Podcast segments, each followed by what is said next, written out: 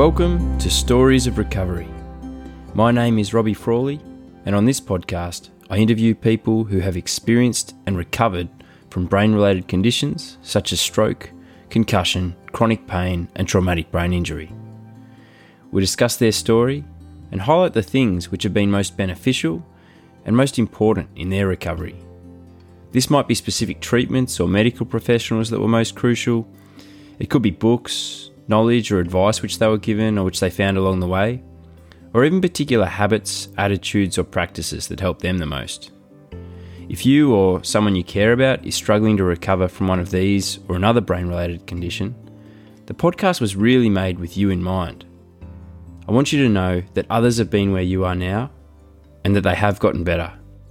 You can recover, and hopefully, in the interviews that follow, you'll hear a thing or two which resonate and which help you to do just that. So, who am I?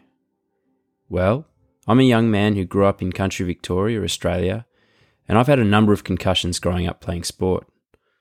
After the last one, which was over seven years ago now, I developed something called post concussion syndrome. I'd never even heard of this, but it left me with ongoing fatigue, headaches, nausea, vertigo, cognitive fog, overwhelm, and sensitivity to impact. It had a really dramatic effect on my life, and it took many years, much effort, and great assistance from others to fully recover from it. And now that I am back to 100% and again have some surplus energy, I'd like to help you in any way I can to get you back to good health. My hope is that we can provide some light at the end of the tunnel for you and also give you some useful tips and tricks that might help you along the way. Now, one thing to remember is that the brain is a really marvelous thing, and you can and you will get better.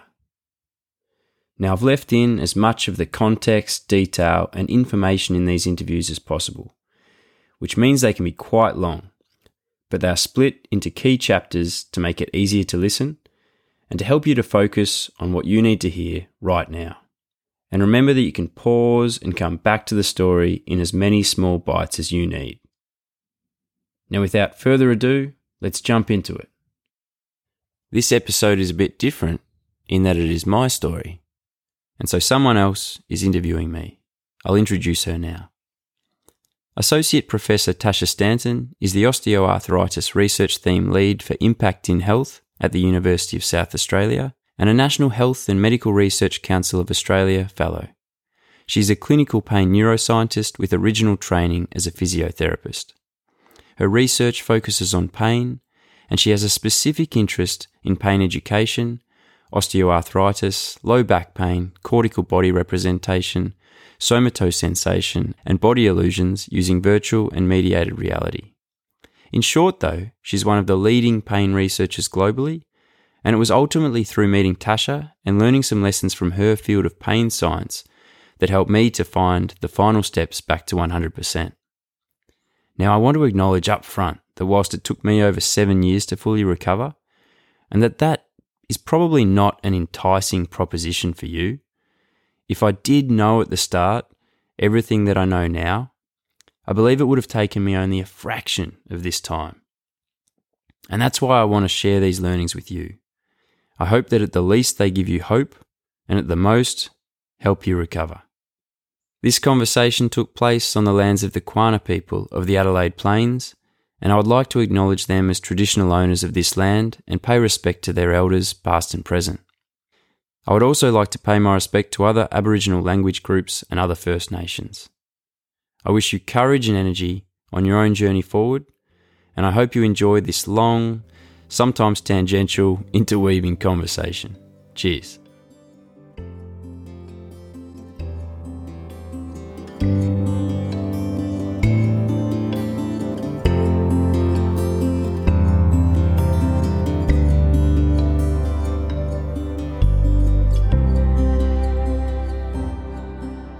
ready to go? I'm ready. You're ready. All right.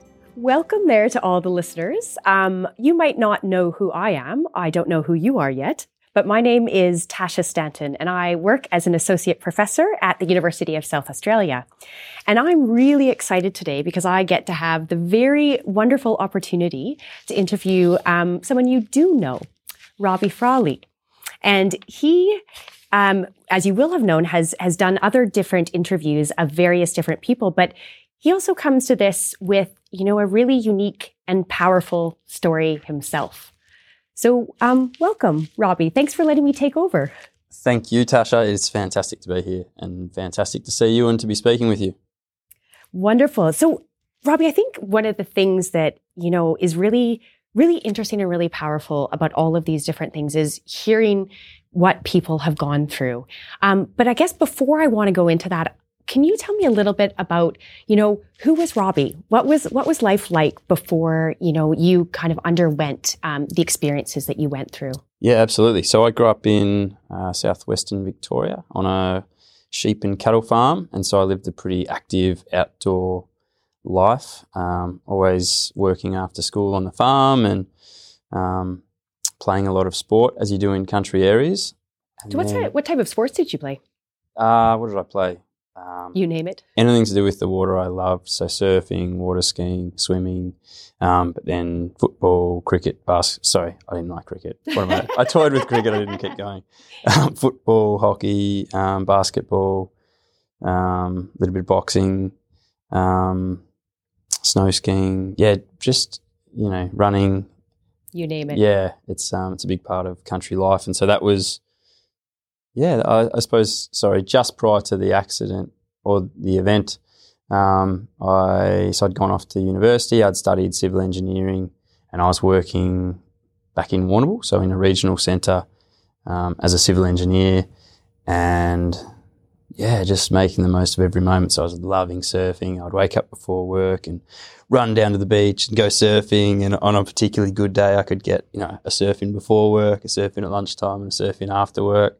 You know, I'd be riding. Um, I think I'd just been training, at, you know, with the Warrnambool Football Club and very vibrant social life and heading to Melbourne to catch up with mates down there and heading up to the farm to look, you know, to help mum and dad or to see my family and catching up with friends here, there and everywhere. And yeah, it was, it was very filled, but it was, it was a good time. Yeah. Oh, that's a beautiful area as well. It sure I, is. Very yeah. good choice. um, tell me a little bit more then what, what happened um, with, with your injury? Sure. So it wasn't actually anything too spectacular. Um, I'd had quite a f- number of concussions, maybe five or six growing up. They were all very mild. I hadn't actually lost consciousness with any of them. Um, they had been from, strangely, I didn't actually have any in football. I, they had been water skiing or wakeboarding, um, snow skiing, surfing, boxing, and this one I was wakeboarding. So it's like it's like behind a boat, so behind a speedboat, kind of like water skiing, but it's like the snowboarding or skateboarding equivalent. You do all those crazy flippity flips. Yeah, that's right. And so your feet are um, strapped in very, very tight, and you know the tighter you can get them, the better because you want to have the really responsive board. And so that turns out that's not ideal for um, you know other falls. things. Yeah, yeah. but um, I was really loved wakeboarding, and but on this particular day, it was wasn't trying to do anything special. I was there with some friends and, you know, I was cruising along. And I think I just did something really basic, like a bunny hop, and sort of switched from my stance. So instead of left foot forward, I was right foot forward. And I was, I don't know, trying to do it over something and got a bit distracted. And instead of going all the way around, I only went halfway around and then landed. And so caught that front edge. And uh, the effect of that was, was to kind of whiplash me into the water. And I mean, that's pretty common with um, wakeboarding, as I said, particularly if you have really tight bindings. And I've definitely done that snowboarding, so I yeah, yeah, yeah, completely understand catching common. the front edge. yeah, um, but for whatever reason, on this particular day, that didn't respond well. So I sort of came up and I was a bit thrown and a bit sort of like, oh, something about it sort of made me a little bit nervous. But I kind of climbed back instead of um, putting the board back on and keeping going like I normally would. I sort of climbed into the boat and said, oh, I'm sort of done.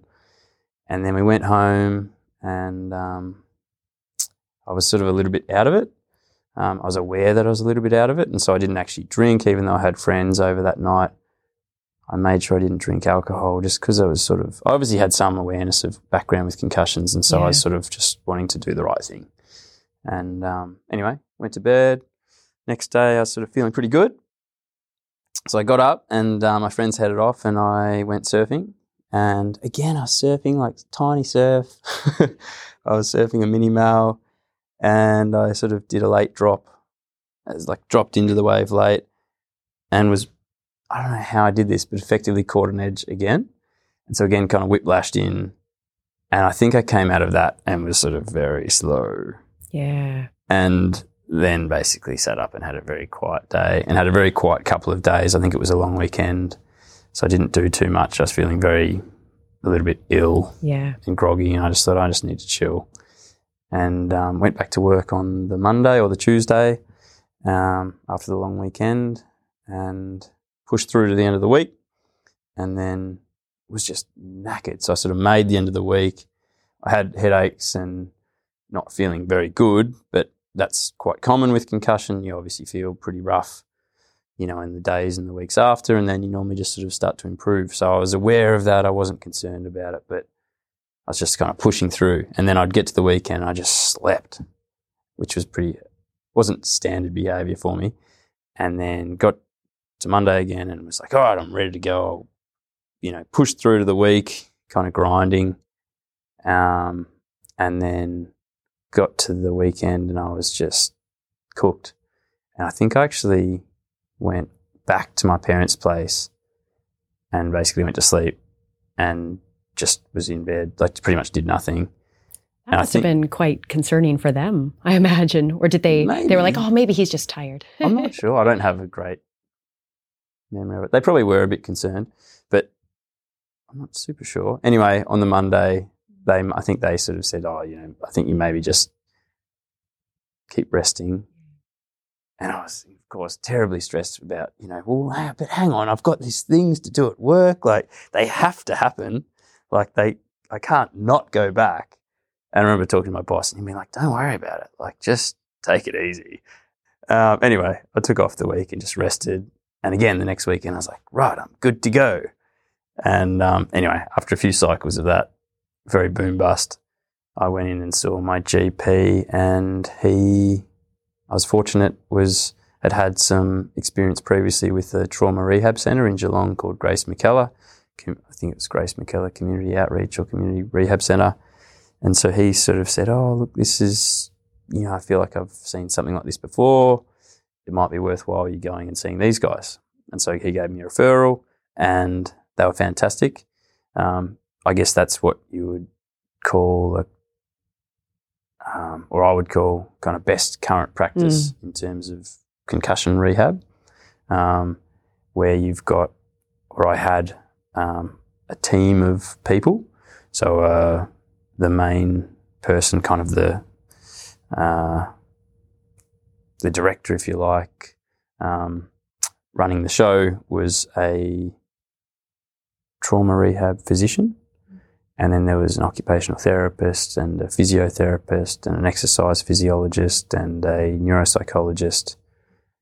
And effectively, what they're doing is they would typically see people who have experienced car crashes and things like that.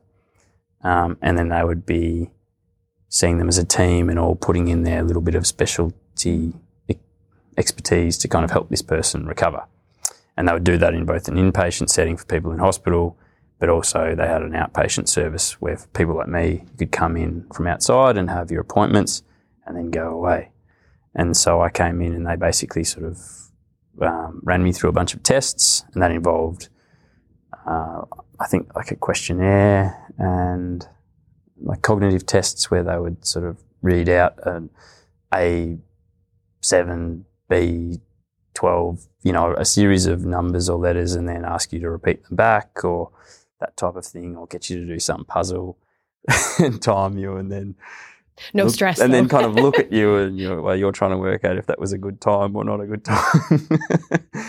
and other than physical tests, like they had a balance board thing that you know, you had to stand in and close your eyes and it would move and shudder and assess where your balance was and whether your reactions effectively were within the normal range. Mm. So lots of different tests like that. And then they sit down and speak with you and talk to you about, I guess, what the results were and, and what they thought and what that meant going forwards. And so they sort of said to me, look, this is, um, it looks like classic post concussion syndrome, which is not something I'd ever heard of. And they said, I think they said 20% of concussions don't resolve within the standard period. The symptoms persist, and we can tell you that you will return to normal. We just can't tell you when. And so, you know, then they would sort of highlight, okay, well, in these areas you're quite strong, or in these areas there's quite a deficit there. And effectively, then they kind of, I guess, each of the specialties would work, you know, give you some strategies um, as to how to cope in life, if you like, because um, you're pretty limited. So, what sort of strategies or things did they think at that point were really quite important for you to focus on? Uh, everything was about pacing. So, everything was about a management strategy. So, it was for me at that time, I was really, really fatigued. You know, I would, as as I sort of said, I would go to work, I would push through, and then I would literally just come home and collapse. And then I would get up and do it again. And so they would sort of describe that as you, if you're doing that and you're having a collapse, you're going too hard.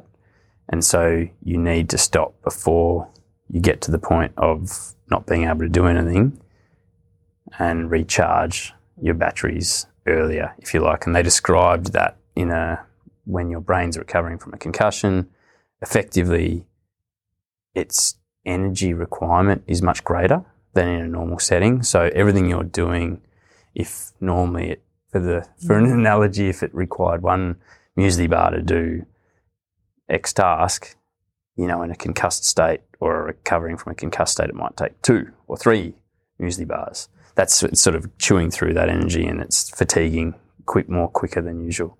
It's kind of interesting because more quickly. sometimes like fatigue is not always attributed to being, you know, a symptom of something. Like oftentimes we think, oh, I've just done too much mm. versus like really having, I guess, that understanding that when you've undergone something like this, actually there are different requirements. It means that this is completely makes sense why you're so tired all the time. Or like, was that grasping that bit helpful or did you kind of already work out that yourself by, I guess, your experiences of kind of boom and bust? Um, it was helpful. It was helpful to, to have, I think it's helpful when someone can say, yes, I know what's wrong with you and that's normal. Yeah. And we can assist with that. Um, it, yeah, it sort of, it did make sense. It did help um, because I suppose I still have this mental image in my head, which was I think talking about it is obviously taking me back. But I had this mental image, and I would describe it to people in that, you know, say in a kid's video game, you'll often have the, the if you're a character, you'll have an energy bar in, the, say, the top right hand corner, and that will slowly sort of go down, you know, either during the game or if the character is, I don't know, attacked by something.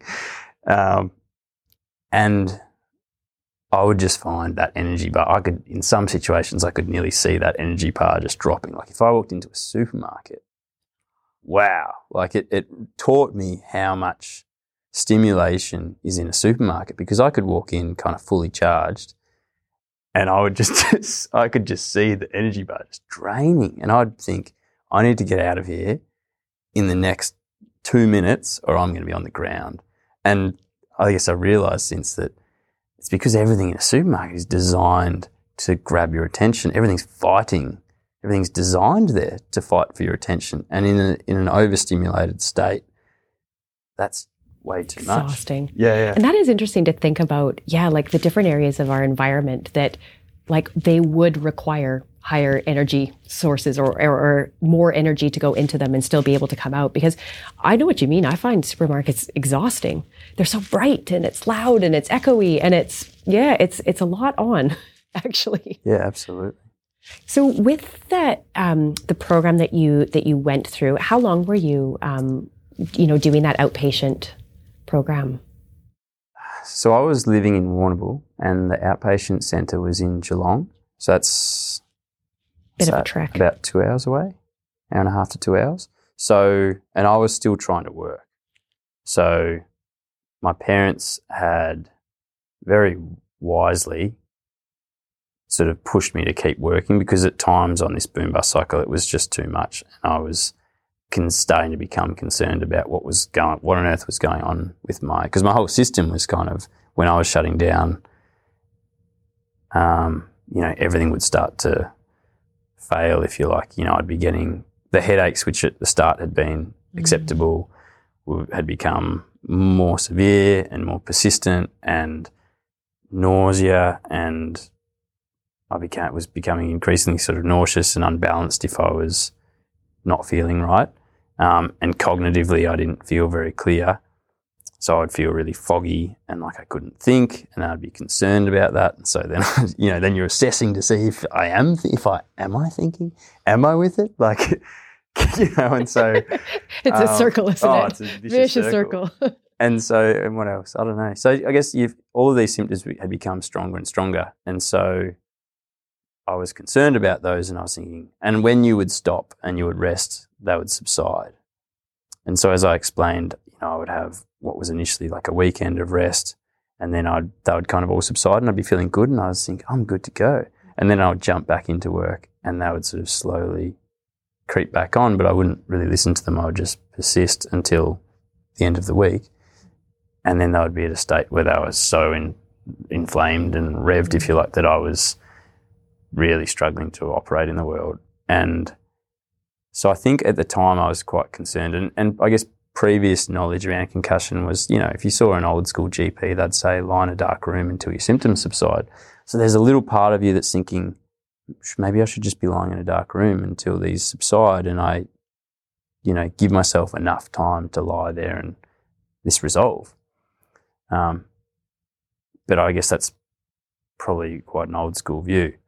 And anyway, so there was some sort of concern about wanting to do that. And my parents at the time sort of pushed me or encouraged me strongly to keep going to work in whatever form. And that was probably one of the first things that the the team at Grace McKellar suggested was actually cutting work back to half time.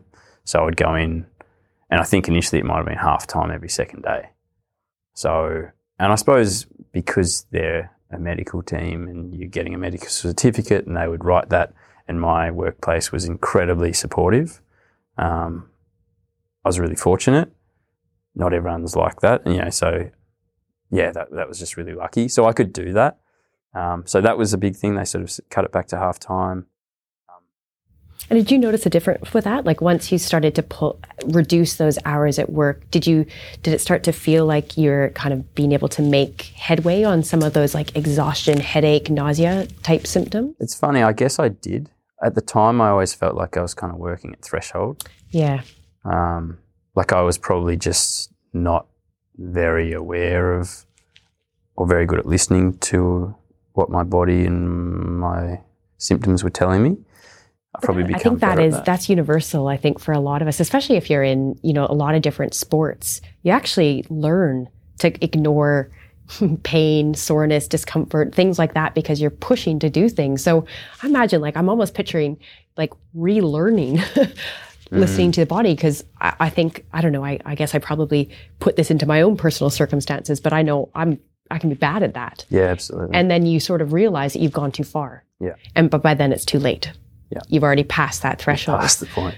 and it's like oh good Yeah. But that but that's really interesting that yeah that it, it was almost yeah you're you're re relearning or going through that that thresholding Mm. And I think I was a very slow learner. so, just for context, too, this was that ini- initial injury or, you know, bump. Wakeboarding fall was seven and a half years ago, yeah I think. Um, and I'm 34 now. So, yeah, it was in my late 20s. Um, and yeah, I think I was a really slow learner of graded anything. You know, I think I've always been very much you're either 100% in or I'm not doing you're not in at all. And through just repetition and getting knocked down, like, no, you need to do this graded. I'm very slowly seen, and I appreciate now the the benefits and the advantages in doing something, and that could be anything, you know, in a graded way. Like during COVID, I did a couch to 5K program because I, you know, like the app. Yeah. And I was comfortable at that point, and we can talk about that later. Like that, I had was good to go, and I was 100. percent But I still hadn't run for seven years. I used to run a lot, and so that sort of really highlights that I, in the past, if someone said, "I'd do a couch stick 5K," there's this app, and you know, in eight weeks, eight weeks, like, no, I can run 5K today. I'm I'll do it tomorrow. Yeah. and so, whereas I'm much more happy to do that now, and I think I just get that it works Yeah. for our bodies and our brains and everything. It just we're kind of geared that that is quite, even if we don't want to do that for whatever reason, it's very ben- beneficial to our systems. yeah. And so that was great. I mean, eight weeks before, it's amazing. Like you click your fingers and it's gone and you're running 5K and you feel good. Instead of dying the next day after being Yeah, like, what have I done to myself? yeah, exactly. So, um, what what sort of happened? I guess um, so. You've gone into this the program where you're kind of getting some personalized advice about pacing, reducing work. What sort of happened with your symptoms over time?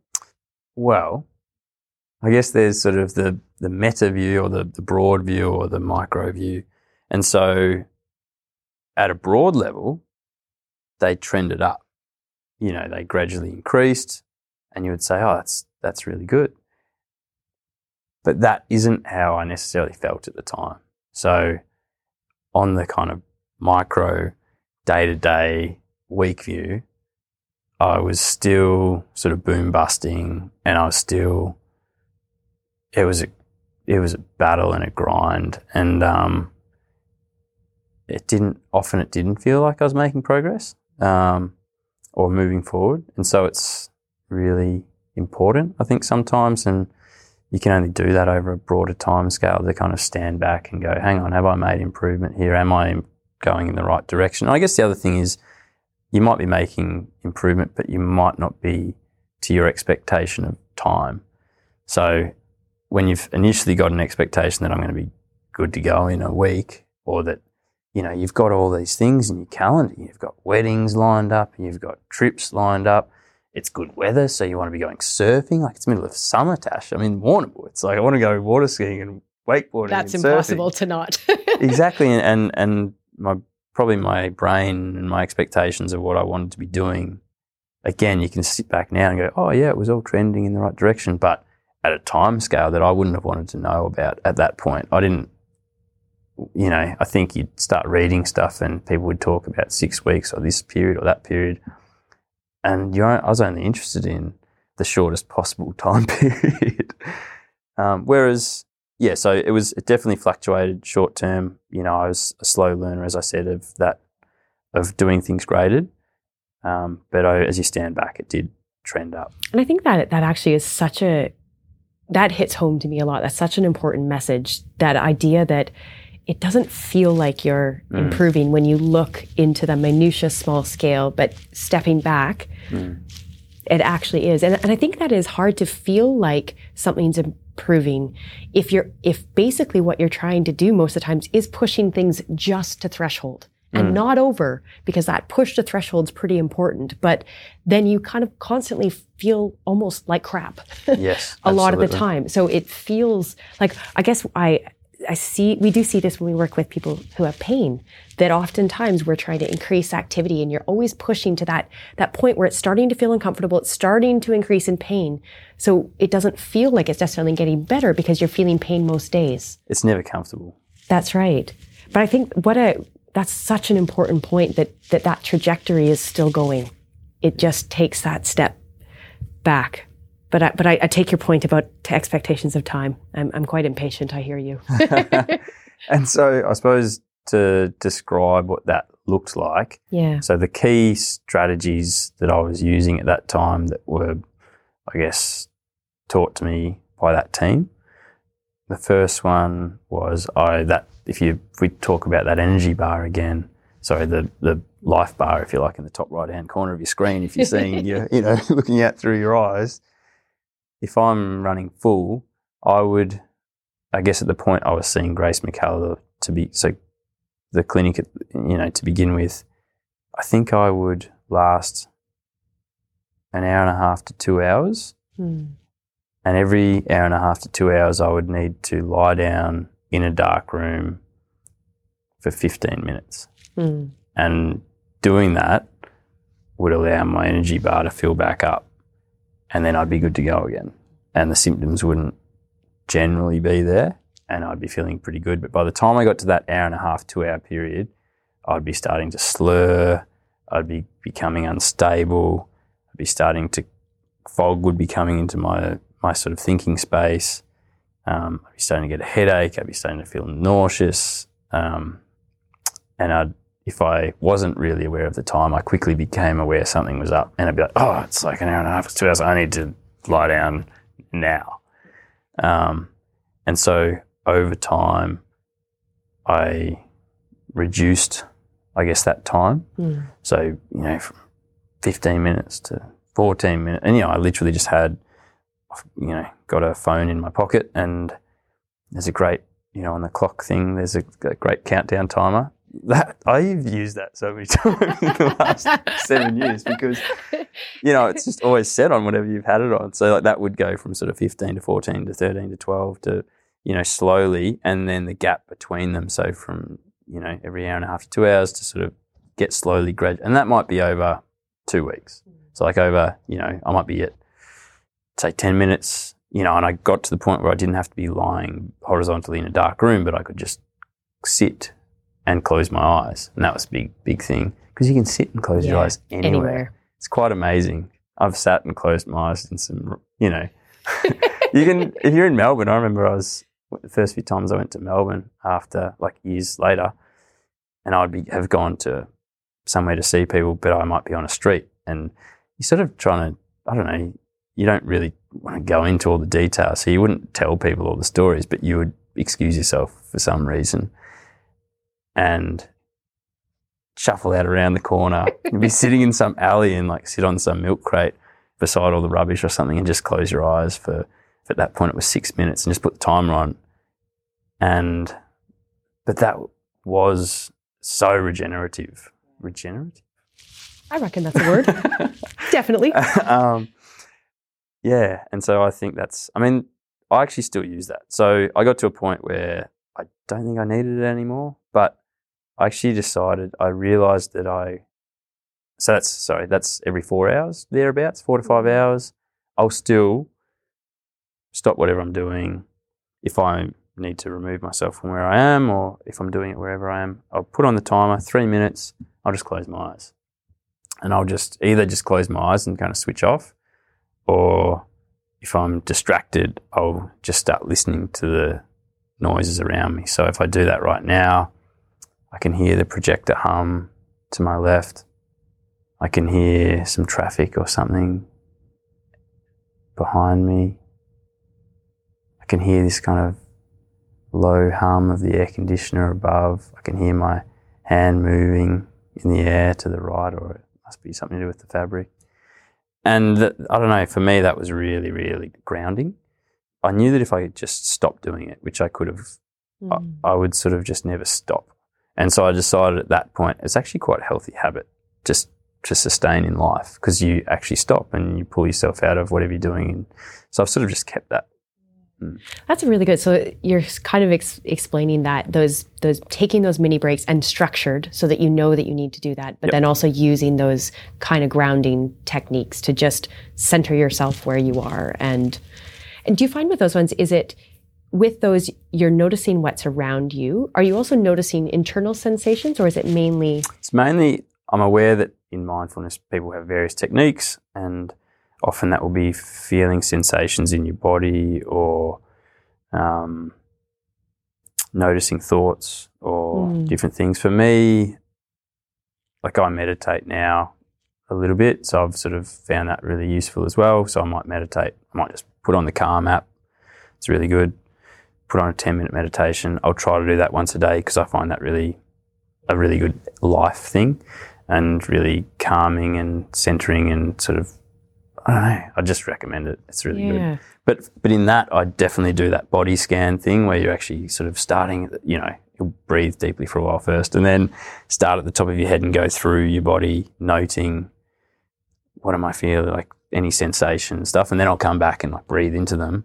But when I, I guess the switching off initially, at the point of switching off, I was just completely s- exhausted. So literally, I was just closing my eyes and zonking. and then I think over time, it was like after I'd come to from the zonk, you know, the last like minute, I might be just almost come back to consciousness. Then I might be listening. I love that word, zonking. Yeah. it's a very good description of it. So sorry, yeah. So that was one thing that over time that was a really key strategy. Yeah. The other thing was planning stuff out, and so they would say, okay, if you need to mow the lawns, rather than say mowing all of the lawns at once, just plan to do half the lawns and just stop. And again, at the start, I was like, what? what do you mean? but um, yeah, everything was just breaking things into component parts and allowing yourself then just sit on the couch for a bit and do what? Don't do anything. Just, just, Yeah. you know, just be. You're like, this is very difficult advice. Do you know who I am? so do you feel throughout this, like so clearly as you've mentioned, this this was a, a process that took time and, and maybe more time than than often you'd hope. Much more time than I was hoping or expecting. with with that, did you find that there were certain things that, you know, were really quite crucial, like books, resources, things like that that were crucial to your journey kind of along this yeah, this absolutely. part? So I think a really fundamental thing for me was learning to have an appreciation of um, neuroplasticity.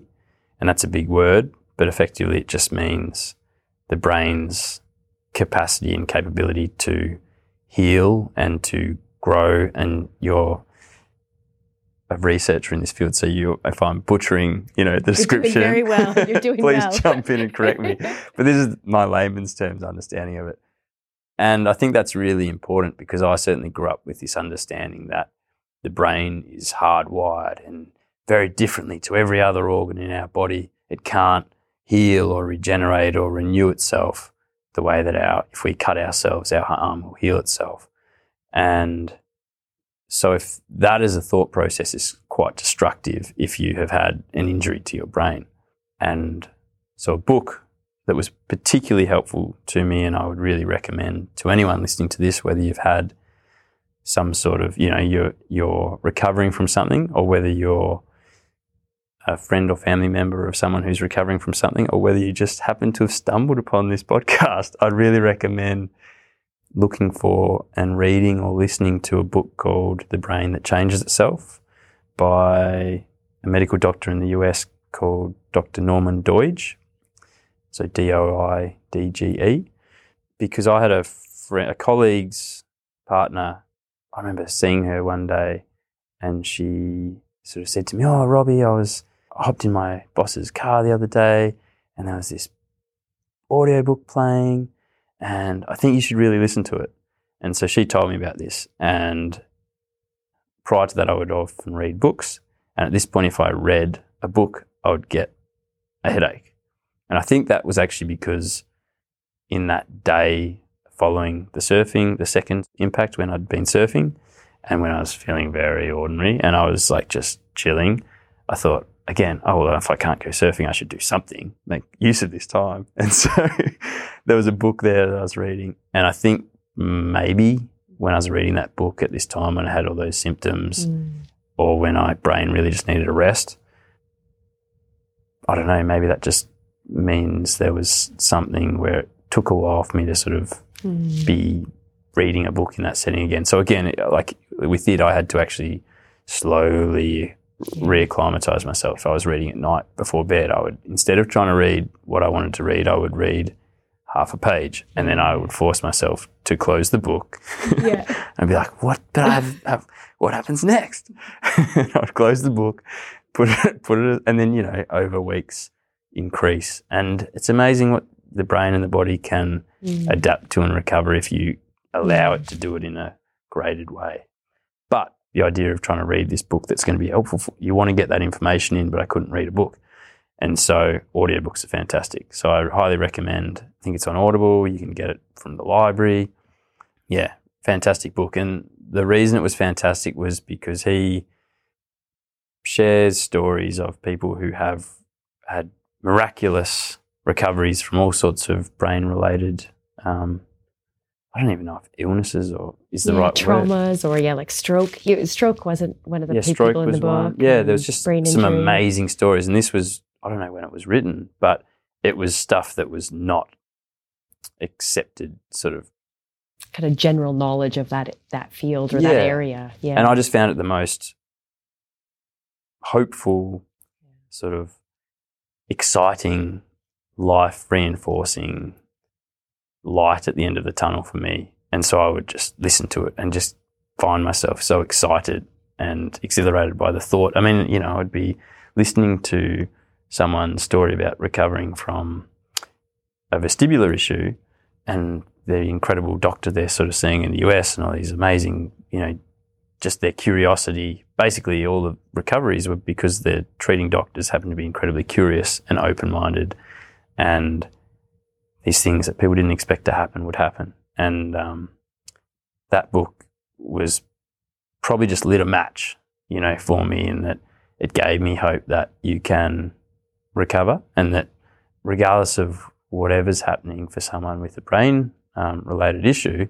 which are pretty like um, confronting issues because because of what we are talking about earlier, where traditionally they've been regarded as it's fixed and that's the way it is, which is a very kind of fixed mindset.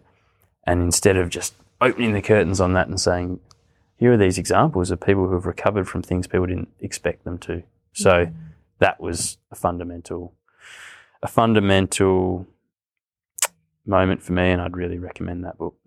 I think yeah, that's that's huge. That that no, knowledge that things can change, and and I think what I love about those is we all kind of go in a way. I, I do anyway for the underdog. Like you know when you're watching Yeah, yeah. something, and then it's like I kind of like when I think about things like that because I've gone through you know various injuries and, and other things. Not not um not uh, what you're discussing here, but you feel like sometimes I do in that situation that I'm the underdog. And then I'm like, oh, yeah, I can cheer for that. Like, if you feel like it's possible, that's amazing. And I think that that is really, that hope is really, really important. And that hope is based on solid scientific knowledge. And that's, I think, what I, as a, as a researcher and a scientist, I get really excited about because it's not misplaced. It's not misguided. It's based on the, the, the knowledge that we know from rigorous study. And that's amazing where did you find yourself i suppose after that and and where how does that compare to where you are now Yeah, sure. So I suppose that, you know, if we look at that stand back kind of view, so that probably went for. You actually asked a question earlier about, you know, how often would I see the team? I think I only saw them three times, maybe physically. So I went in there for the initial testing. I might have gone back maybe a month or two later and just seen maybe the physio just for something particularly, and then maybe I went back once more another six months later. But I would often speak to the trauma rehab physician if I was having, if I was concerned about something, or I was uncertain about what I should be doing in a certain situation, or if I was something was pushing too far or not pushing enough. I would speak to them. They were really generous, and you know I could email them or I could ring them, and get some calibration of okay, what is what is the right amount? And just because you t- you mentioned before about threshold and working near threshold, it was really difficult to work out where threshold was or is, and so that certainly took a while. And I think that's part of the boom bust initially is you're not if you're not aware of your body and you're not that aware. That's why you'd boom bust because you'd think you're fine still, mm. but you'd push way past it and then you wouldn't know until you crash. And so part of that was talking to her and getting a bit of a calibrating your own understanding of what is appropriate and what's too much and what's challenging because you're always you are always working near Yeah. threshold and so you are always feeling pretty ordinary yeah but you need to keep pushing but not push too far did you find that that threshold like change day by day? Because I would imagine it might not say actually static even for a similar activity. Like if you were Mm. super tired or didn't get a good sleep. Oh, absolutely. In terms of making changes, I would probably make changes every. Oh, it'd be based on feel, but Yeah. the shortest time period would probably be two weeks Yeah. before a change. But you know, there probably would go months where there you wouldn't make changes, and other times you'd be making them quite quickly because you felt you were starting to feel like you had surplus energy, perhaps. But yes, stuff would vary. You know, as you scale in, yeah, day to day, throughout a day. Like it, it was quite amazing how even you could be feeling so bad in the morning mm. And you get, you know, once you get into the day, you could actually get through it. Like, um, I probably had a whole lot of crutches through that period, and, and some of those were from the team, and some you just picked up yourself. And so I'll, I will come back to your question. I've just No realized. worries. This is a really No. interesting tangent. I like it. I just realised there's some extra information which might be helpful to people. yeah. So, in that initial period, there were probably some other crutches. For one, one of those for me, often I would wake up and I would be almost paralysed by fear, and that was fear of how I was going to be that day and whether I could cope with Yeah. with it and whether I could get through the day. And that sounds, I mean, it even sounds sort of trivial to me, but it certainly wasn't at the time. And I guess the stories that we tell ourselves, and if we allow ourselves, that's effectively that fear is is a voice on in my head saying, when I wake up, right, right as you wake up, oh, you're not feeling good. Like this isn't a good start to the day. like you you're feeling very fatigued, and you're feeling, you know, you got a bit of a headache already, and you you've just had eight hours sleep, and you got a pretty big day today. I don't know if you can. Are you gonna be all right? Can you get through today? And you know that would then just like once that happens, it starts to like build and run on itself. And if you're lying in bed and you're like, "Yeah, am I all right?" You know, it's amazing how we can have these conversations, but but like really, that's just one character in your head, and then you're almost like receiving it. Oh, yeah, that's true. I am fatigued, and then you're thinking, "Well, I was going to get up and go for a walk, but maybe I really need another hour's sleep, and like maybe it's critical that I get another hour's sleep just because." I might not actually get through the day, and my body, my brain might need another hour's sleep because you're so overly hyped about your condition of your brain, and that's just a trap. And um, so that's something I'd really say to people is probably one of the most useful crutches that I I don't even know how. Well, I don't think anyone told me. I think it kind of came from a quote that wasn't completely relevant. but Tom Hafey, who was a really famous Richmond coach, had this, and he was a really vigorous, energetic, positive, you know, supporter of people and a, a real someone I kind of idolize. And he had this quote that was, "When the sun comes up, you'd better be running." And because he would get up at like you know five o'clock in the dark and run five k, and then go for a swim, and then do five hundred push-ups or five hundred sit-ups and hundred push-ups, and so that was just him. And even though I couldn't run, obviously at that point, the Grace McKellar had prescri- you know they had said, "I want you to walk for ten minutes. If you can walk in nature, that's the best. You know, a calm, quiet setting where there's trees, maybe away from traffic, but walking's really good. And just notice, like notice what you can see, you know, notice the trees and the leaves and the clouds and what you can hear. And just pay attention to that. And just start off with 10 minutes. And again, you're like, 10 minutes? Normally I would surf for three hours. Like, what are you talking about? Anyway, 10 minutes. Okay. And we can grade that up over time. You know, in a couple of weeks, we'll do 15 minutes. And then we might do 10 minutes twice a day. But as, as we've talked about, it grows. And um, it's quite helpful to have guidance and know what is appropriate and um, something to work. You know, at least then you're not questioning whether you're doing too much or not enough. So that walking, that getting up in the morning and walking, that was my one th- sort of activity I was allowed to do early on. And so it became really important to me. And I was really fortunate. I lived in, um, I was living in Warrnambool. I lived, you know, in this beautiful outdoor setting. So within about a block of my house, there was a really nice patch of sort of native vegetation. And I could walk to that and I could just kind of close my, like just pretty much just walk there and then be walking, taking it all in. And I'd do that 10 minute return trip. And that was sort of the first thing I would do. And so I, something to do with Tom Hafey's quote early on when I, I must have fought with myself a few times and maybe stayed in bed and it wasn't helpful.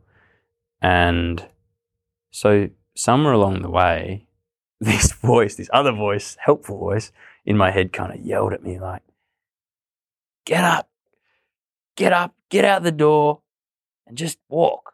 Like you can think later. Yeah. Don't think now. You can think later. And so that was really helpful because it just removed, it didn't matter how I woke up. I just wouldn't allow myself to start that process of querying how you felt and whether, you know, you would get through the day. I just turned off thinking and it was just get up, put on your shoes, walk out the door almost like a zombie and just walk. And then you would just find like it's you walk you're out you know halfway through the walk there's birds flying over you and the sun's starting to come up and it's beautiful and and you're noticing looking at the you know paying attention as they've said like looking at the leaves and looking at the clouds and Mm.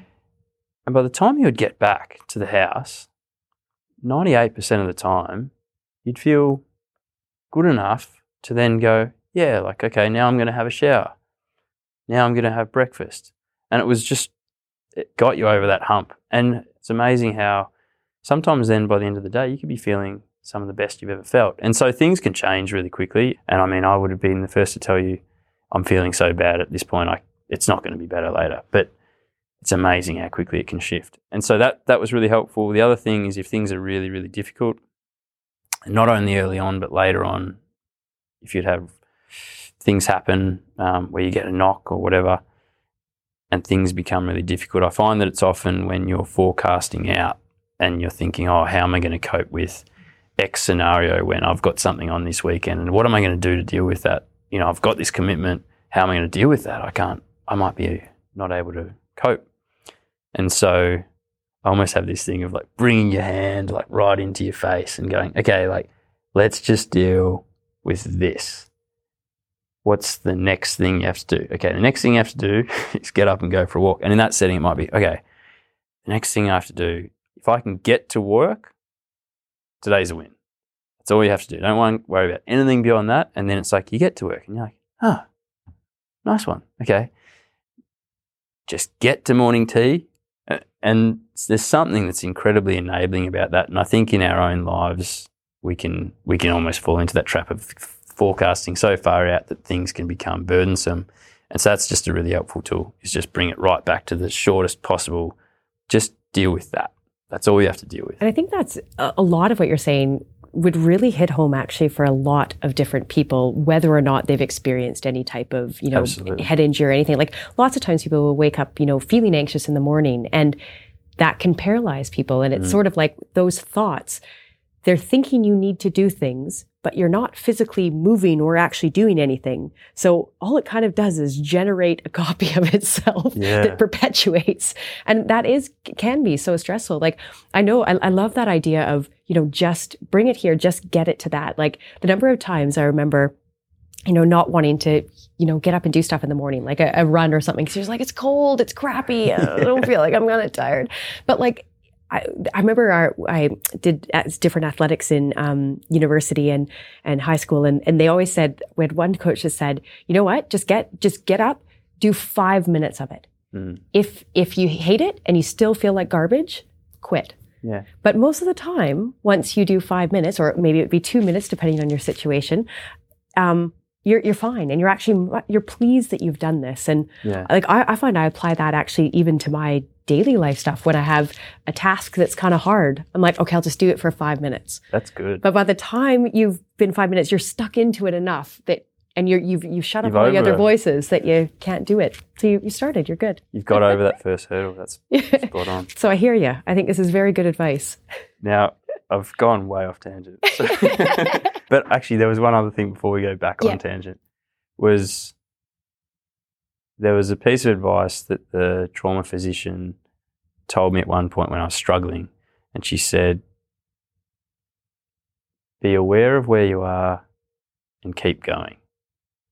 And that, I don't know, hit a nerve with me, like a mm-hmm. positive nerve, in that when you were trying to struggling to find that threshold and you often you felt like things were a little bit too much. So it was a fine balance between you know we talked before about you overdoing it. Well probably the longer it went on it was more almost just it became more of a drudging grind because you were never feeling good and you weren't feeling as though you were getting better.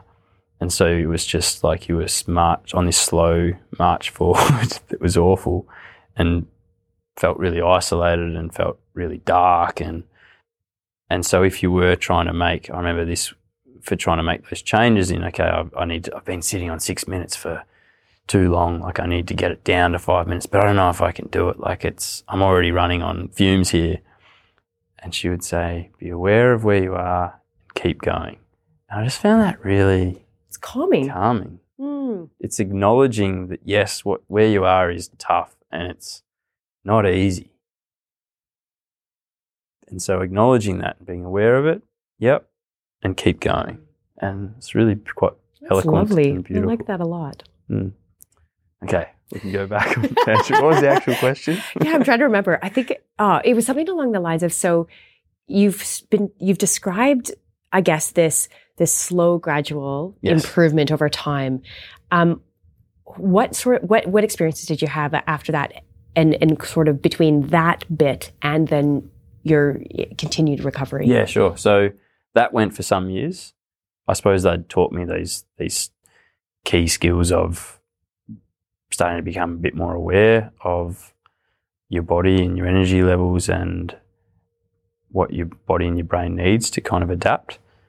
And they'd given me that confidence that I would return to full health at some point and strategies to sustain me until I got there, if you like.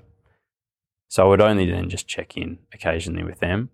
I guess I was just that used that was a path that I just took forward really until the last year. But along the way, you would still always, or I found I was still always searching, probably for a silver bullet. And that takes you on all sorts of like interesting and divergent paths. And some of those are probably more helpful than others. I'm not sure if any of them, you know, in and of themselves are a silver bullet, but probably all of them are contribute in some way, hopefully positively. Mm. I think you've obviously got to look after yourself and be aware and try not to do anything that's risky or could detrimentally impact you. But it's hard to be really clear. I think it's a bit of a cumulative impact of all the different things you're trying to do to help yourself and probably just even the fact that you are actively trying to help yourself. I think I've probably learnt more recently about um, through you and that you know your team and the work you do how important it is to actively participate in your recovery. But yeah, I tried a wide assortment of things along the journey to varying levels of success, including physiotherapy, osteopathy, reflexology. That's where they massage your feet. It's very relaxing. Uh, kinesiology, Reiki. I tried to eat food and have supplements which I read were beneficial for the brain. So fatty fish like salmon and fish oil supplements for the omega 3 fatty acids. I had lots of fresh vegetables and dark leafy greens. You know, I try to have turmeric and or curcumin, which is a natural anti-inflammatory. I tried glutathione. Um, I did a lot of different vestibular exercises, you know, along the journey, which is where you move your head from side to side or up and down whilst trying to maintain focus on a point on the wall. Um, they were prescribed by the rehab centre. I tried floating once, which is basically like a warm spa, which is designed in such a way as to remove all sensory stimulation into your body. I was constantly searching for and trying things which appeared to be low risk, but which might have some potential gain. I, I have very little problem when things don't have um, danger. Yes. when they don't have risks involved to them or involved with them and they're not, you know, being charged exorbitant prices or things like that, then I think a lot of times they're explorative options for Yes. people because we're all unique. Absolutely. Um, there were some other things. I remember coming across an app called Super Better, which was developed by a game developer in who had, I think, suffered a concussion, and so she'd actually created it um, after or during her recovery. She'd found video games really helpful, and so it was. It's using all of the techniques that she uses in her game development of positive reinforcement and um, I guess setting challenges and and that sort of thing to try and reinforce things that are going to be beneficial for you and are going to be helpful for you. So it was kind of cool. I used it for a little bit. Meditation, you know, hmm. I've I've toyed with for many years because people always sort of talk about how great it is. It's something that I've persisted with, and it is difficult, but I find really helpful. And I think you know there are many free apps out there. I think persisting until you find one that the voice aligns with you. Like some of them are just annoying, you know, for me, whereas others are really, really resonate. I'm like, oh yes, I can, res- I can listen to you. I like that idea of exploring because I, I do think often we get suggestions of things and maybe we try one Mm. and we're like, oh no, that's I hate it. But but that idea that yeah, there there might be some out there that resonate more or less with you, and it's kind of finding that one that that speaks to you. Absolutely. Yeah. So for me, that that's actually that's something I, I find really really helpful in normal life now. Mm. Um, you know, if, if I've got something on, or I just need to sort of quieten down or be a bit more focused, meditating is really helpful. I found quotes really really helpful.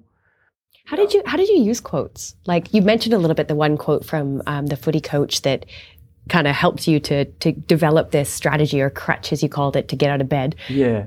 Did you did you sort of use them when you were in those really rough times, or Yeah. yeah? I wish I'd written them all down along the way because I would hear something or I'd see something written or someone would say something and it would just hit a chord with me and I would like fix onto it. And that would become my Yeah. my motivating kind of credo in my voice. Yeah, to get me through tough periods. Basically until it wore out. And it's funny how they would they would wear out, but anyway, so I'd like use it until it no longer had its magical effect, and then I would it'd drop off and I'd find something else. This was a good one that someone that I am very uh, impressed and inspired by said. He said, "No one and nothing is ever broken and can't be fixed." And again, I think it's just that idea of kind of hope, and um, that's really powerful. Franklin Roosevelt, he had one that I've always loved, and that is the only thing to fear is fear itself.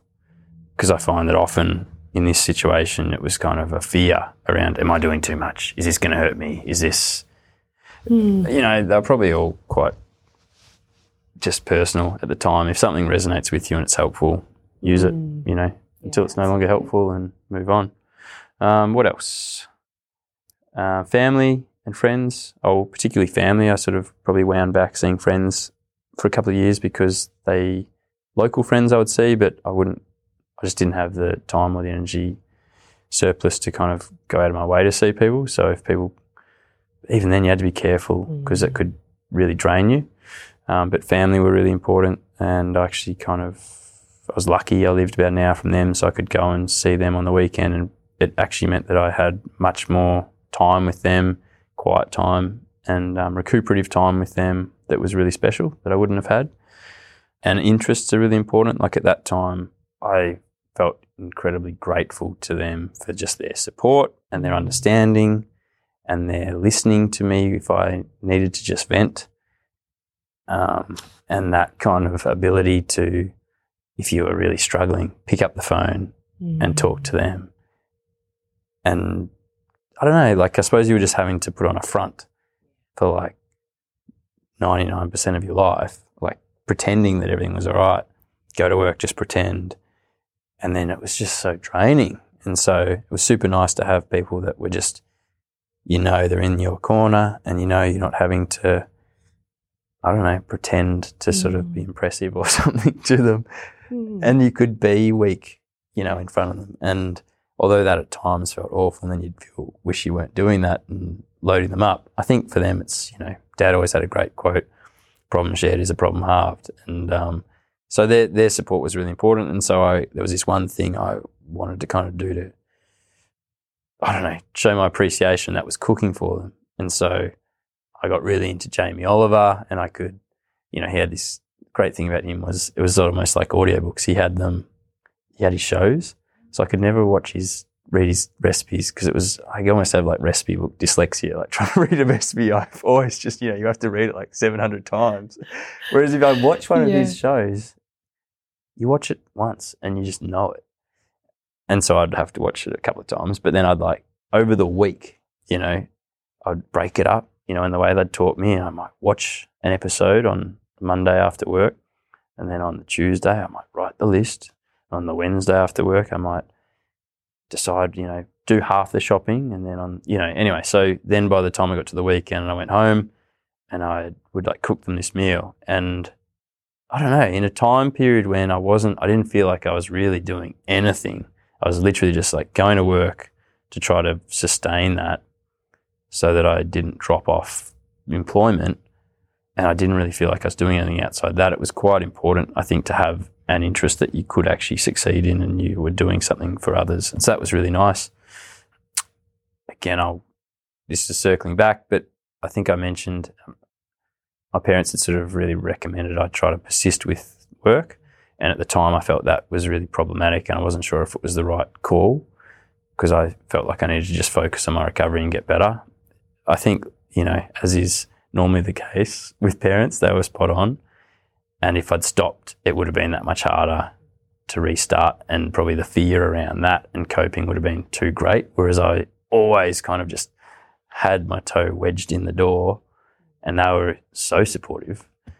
And then I, it meant that I could grade back up, and it's been consistent then and a really important, you know, I suppose, reinforcement of you through life.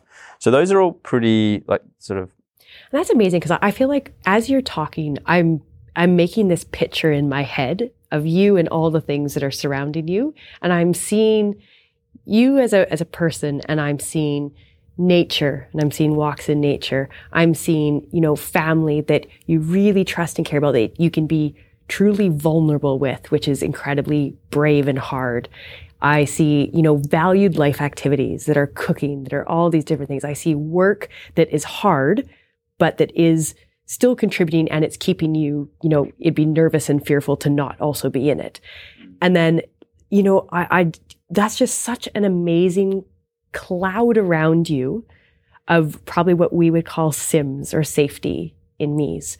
These things that are there pushing you towards saying, I don't need to be protected quite so much. And that is such a cool thing to see. Like I, I want to make this picture because that is incredible. And I think that that um, the ability of all those different things to add up is also really cool because it's like you said even before, it's probably just wasn't one thing. Mm. But you add into that picture, you actively seeking out different things and also putting in these strategies in place to keep yourself grounded and yourself motivated with quotes, with different things. Like all of these things are just a huge, big, like hug. That's beautiful. are you able to explain, like, I, I understand That when you, yeah, that terminology. are you sure. able because I've, I've heard that and I think it, it summer, it explains an approach to getting better that would be Yeah. really, really relevant for people. Yeah, sure. So we we talk about this idea of um, we all have our own unique protectometer, this unique system, our body systems, brain systems that that helps us protect ourselves. And how um, that's determined is we kind of take a balance of the safety and the danger that's within our lives. And so various different things, they can be a safety or they can be a danger. So a, a person that you hang out with, I enjoy spending time with you. So I would, you'd be a safety, a safety in me. If I was with someone dodgy and I'm in a room, I, that person would probably be a danger. So, so a person could be both things. Um, but the idea is that it's taking a, a look really quite deeply into your own life of the different contributing factors that may be adding to your need to protect your body, So they'd be dangers, or they might be adding to the fact that you don't need to protect your body, um, safeties. And I guess the, where, where I was looking at what you were describing is, is all these different ways that you're adding in SIMS, safety and me's, and trying to tip the balance so that you have more of those than danger in me, such as anxiety, fear, you know, you know, being being worried about what the future is going to hold. All of those things that can they can push the balance towards needing to protect, mm-hmm. but you're actively adding things into the safety column to push the balance the other way. And that's, I mean, that's beautiful in terms of what we would recommend and we'd hope for people to be able to do. It's beautiful. Very eloquent. Can I add some context to it yeah, as well? Yeah, of course. So you work predominantly in pain science. That's right. And so it's probably a great, really good segue. I guess a lot of the things I was just mentioning were kind of like, I, I guess, additional small things that have been beneficial to various degrees. But if I'm really sort of looking at the standout things that were helpful, mm. I guess, from that point of after Grace McKellar, one of them was meeting you and the team. That was so from, fun. From UniSA. And so that was so you're a academic researcher from the University of South Australia, and what other uh, groups or affiliations need to be mentioned there? Um, not too much. Mainly U- UniSA now. Okay. Yeah. And so I guess my housemate, I lived with two housemates at this time. This was probably two or three years post post accident. So I'm I'm very functional. I'm at work. I think full time, but there's a whole lot of things. I was probably about eighty percent if I was to rate myself. I'm exercising, I think swimming before work some days, uh, maybe even riding a bit. I think I'd reintegrated some social activities like as my sort of surplus energy increased because that's been huge in my life. Like um, people are everything to me. And so I, I, got back down to Melbourne, which was absolutely terrifying the first time. I remember I was like on the bus down there and I was just like, what am I doing? What am I, what am I going to do if I just shut down when I get there? anyway, I didn't. Like I had some like little quiet times in the alley, like while I, you know, while I disappeared from my friends in the pub, and wasn't drinking obviously, but um, you know, I saw some people, and then I returned to Warrnambool, and yes, it was draining, but it was also such a sense of exhilaration and triumph of such a big step, you know, gained forward of like traveling to Melbourne and see, you know, seeing people again. And so, you know, things were slowly grading up and, you know, improving. But there were some fundamental things that I was still struggling with, and they were tolerance to impact. So I couldn't, I'd been trying to reacclimatize myself to jogging um, that whole, through basically through that period, and I'd really struggled with that. So I'd graded up from sort of jogging in the pool and, you know, two sets of 10 to sort of getting shallower and then onto grass. And I'd make some headway, but I'd always, not relapse, but like to basically descend into sort of symptom onset and um, having to like pare right back and go into recovery mode for a couple of weeks. And then I'd get a bit burnt by it and I'd probably just be like, oh, I don't really need to jog. Like, that's all right. I'd prefer just to be able to survive. And so there are a whole lot of things I still wasn't doing. And um, I had this interest in neuroplasticity. And my housemate, one of my housemates at the time, was a physio. And she had studied at the University of South Australia. And she'd studied one semester under Lorimer Moseley. And she was aware because she was a physio at the hospital that there was a group coming through town on this particular day and they were doing talks about pain science and that it was related to neuroplasticity. And so she said, Oh, Robbie, you'll be interested in this. You should head along. And so I was like, Oh, neuroplasticity, I'm interested. And so I normally probably wouldn't be doing things after work, but I there was a public session, I think at five o'clock or five thirty in the Lighthouse Theatre in Warrnambool, and David Butler was leading that. And then I went to that, and it was all pain. Sorry.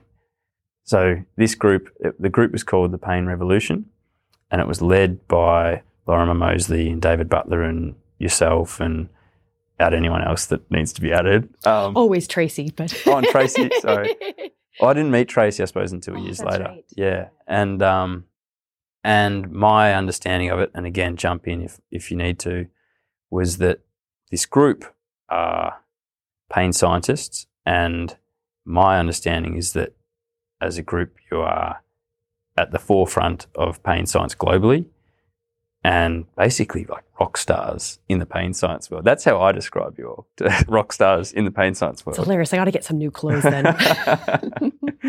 and you're all phenomenal humans as well.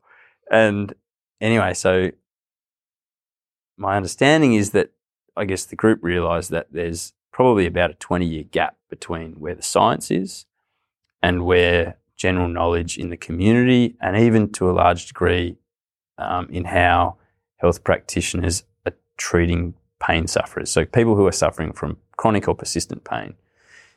And so, this tour, if you like, the group was riding from Melbourne to Adelaide over a week.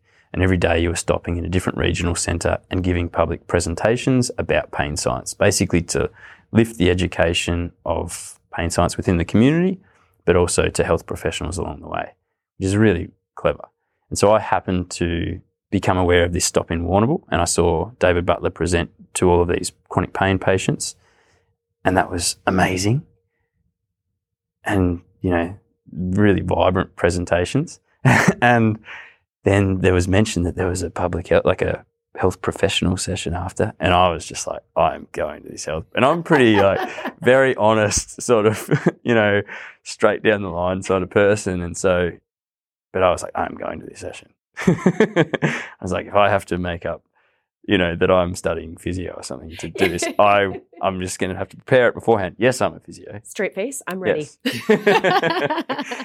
and so I went to the health professional session after, which was out at Deakin University in Lorimer. Um, presented there. Even though everything being mentioned was talking about chronic pain, everything resonated for me, and it was like listening to the Norman Doidge book and his examples of I was just sitting bolt upright. Normally, I would probably be in bed at this time because it's like 10 o'clock at night.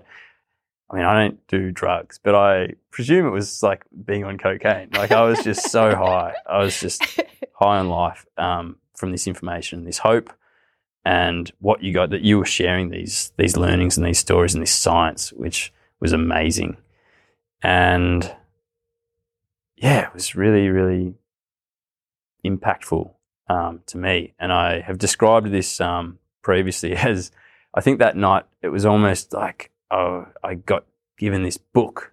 You know, I was holding this kind of pretend book in my in my hands that I knew could help me because I could see how it was helping people with chronic pain, and I could see that it was relevant to my situation. And so I thought, okay, I just need to. I've got this book that's going to fix me or help me and it's but it's written in a different language because it's about pain and I'm trying to recover from post concussion. So it's like I need to translate it into post concussion. So I was, it's like for the next few years, I was carrying this book around, just sort of thinking to myself, ah, oh, you know, like I've got this book with the answers. and I'm going to learn to read it one day, but I've got it. Like I'm, I'm aware of it. it. yeah. which is a big thing still because like sometimes if you're not aware of the book or you don't have the book it's a big difference. And so i was that was very sustaining. And you know i've sub- subsequently realized that i can read it. It's written in english. And the way i see it now everything that um, from my experience that is talked about in the chronic pain science and you know in david and lorimer's book explain pain which is another book I'd recommend. It's written in the context of pain and persistent pain, and I guess the science behind that, and how you know our protectometer works, and the systems in our body work to protect us, and that's effectively what chronic pain is an overprotective pain system. But I've subsequently learned that in its chronic state, like after probably I don't know much more than six weeks, I'm not sure exactly when, but I think we go three months, but you're very close. Okay, it's after, good. Probably after three months, you know, really my certainly over the last few years, my symptoms and symptom onset and stuff has really probably been very similar, and it's I see it as my system being overprotective. So once I've learned to understand that and understand how that happens and why, I can turn that down. Mm. And all of a sudden, I'm not getting symptom onset, and I'm just it's like that's been the fun, that's been the really fundamental thing that knowledge and understanding that that's completely applicable to me and my experience now and i think it's applicable to a variety of you know, neurological And I- issues beyond pain. I agree with you because I think it, to me, listening to your story, I hear a protective feature of fatigue, a protective feature of, you know, fog, im- cognitive impairment. It, it, it is seems it's not unreasonable, I don't think, to to think about the way that our systems react as when it's too much. We, to, in order to stop us as humans, when it's too much, there has to be a sensation or a symptom Mhm. because otherwise we don't listen. Mm. And we see this even, you know, when people have an acute ankle sprain and everything starts to hurt. Well, that's so adaptive because as humans, we will push through things. And unless it hurts a lot, we won't stop. And so it's really interesting, I think, to start to think about the extent to which this exists in other neurological type conditions as the one that you're speaking of, or, you know, things like stroke as well. We get lots of fatigue post stroke that how how different is this? We might just be starting from a slightly different state of a nervous system, Mm. but there's still neuroplasticity, there's still changeability, and there's still the need to protect. So I don't know. I like it. I think I I I think that there's a lot of scope for that to really help. Mm. I just real I realized halfway through that that I, I still need to circle back. the reason I told that story, and I didn't need to tell the whole story then, but was to explain that this is what you had described, and that's that sim cloud, Mm. the safety in me cloud, is coming from a pain science um, education Yes. description. And the reason it's DIMSIM might sound funny, but it's it's effectively an acronym that's used because it's easy for patients to remember, because we all know what a DIMI is, DIMSIM. And so DIM in this case is D-I-M hyphen SIM, so danger in me, safety in me, and it's just a clever acronym to help people remember that, okay, let's become aware of the things that are effectively emphasizing danger in our systems or are threatening to us and try to lessen our exposure to those where we can or switch them off altogether. And let's become aware of the things that are representing safety in me signals. And that could be catching up with family or friends. It could be doing an activity that you enjoy.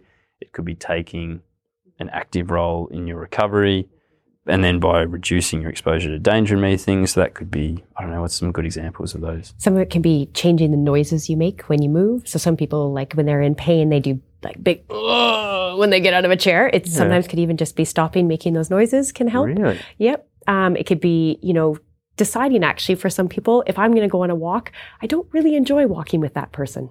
Yeah. I'm not probably going to go for a walk with them because I get stressed or they make me feel bad, Yeah. and I, and that can be enough. And so, from the the basic science, I guess, of that is that the studies that we do where we manipulate these different things in labs, we show that it changes the threshold. Mhm. So the things your threshold that you were kind of talking about for pain, it changes the threshold at which it will come on. At which pain onsets. That's right. Okay. And it also will change if we give someone something that hurts, we'll keep that identical and those changing those different things around people will change how much that exact same stimulus hurts. Wow. So so that's how we that's the science I guess behind why we we think those things matter and we think that we should care about them Yeah. is that we we see from a, a very controlled environment that they change that experience. Yeah. Um, and and that's the idea. So you have it exactly right. Is that the more that you can enhance and bring in those safety in me's, those sims around you, as well as reducing where you can danger in me's, then you start to push the balance towards safety and not the need to protect, and your threshold basically goes up. It takes more to elicit pain. Okay, so I'm going to say, can I say that in Yes, of course. simpler term, just for You my understanding?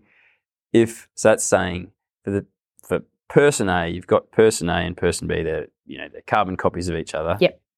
In this case, but we're just going to give them different exposure. One person, so the same injury, Yep. same treatment, but one person is doing a whole variety of things that give them safety in me messages, and that might be catching up with family and doing things they enjoy.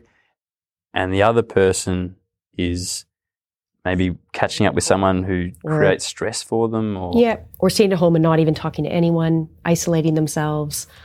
That their pain experience is going to be different. Yes. And the person, like in a chronic pain situation, the person who's got a good ratio of SIMS and a low ratio of DIMS is going to experience lower pain Yes. Wow. Yeah.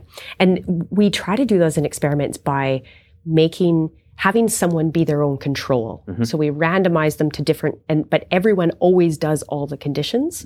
So then you actually know that that system is the same. Yeah. Because otherwise that's a hard comparison. But yeah, no, that's exactly right. Yeah. And I so then I suppose what we're saying in my situation is that instead of pain onset, it's symptom onset. So if for my symptoms are cognitive fog and fatigue and headache and nausea and instability, like um, vertigo or Yeah. um, unstableness, that those they will be affected by those things. That's exactly right. Beautiful. I guess one of the things that I think was that we sort of talked about a little bit before that I think would be really interesting to chat about is um, you had mentioned that you had this big multidisciplinary team that you saw originally, Mhm. and that there may have been one person on this team that um, you felt that you might not have got as much out of it as you could.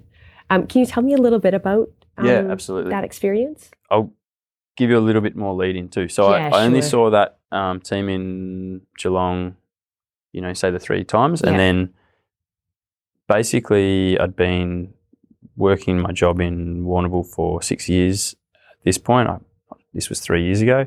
And I loved it and I loved Warrnambool. But I needed to sort of do something else professionally. And I also kind of hit a plateau in my recovery. And I couldn't make any headway with this um, adapting to impact.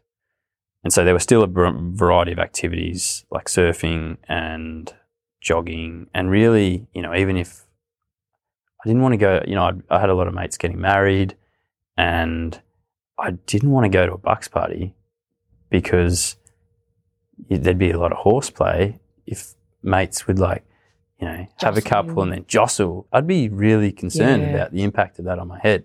And so even though I was highly functional, I suppose then you adapt to that and you're like, but I want more. Yeah, which is good and bad. But um, I still, I suppose I was yearning for more recovery. And so I sought, you know, sought out what, what else could help. And I spoke to my team in Geelong and they said, well, look, there's there's a concussion clinic in Melbourne at the Epworth and they have got a dedicated concussion clinic. I know they actually run a running program. So that might be worth exploring. And I thought, oh, perfect. Like I'm wanting to get back to running. They're a concussion clinic. And, you know, I had heard in one regard or another, they were the best regarded concussion clinic in Victoria. So I was like, ripper. So I went down, very similar approach. In that case, it was, uh, I think, a neuro, like the head person was a professor of neurology or neuro rehab or something, not a trauma rehab, so slightly different, but probably their understanding of the brain and um, brain science was maybe a bit Mhm. better, but very similar approach. Had a team, did all of those initial tests again, and then I basically worked with an exercise physiologist who was really a very specific graded acclimatization to impact program. So that was on a treadmill and then grading it up over weeks. And I did improve. I think I got up to like 12 minutes over, I don't know, 18 months or something.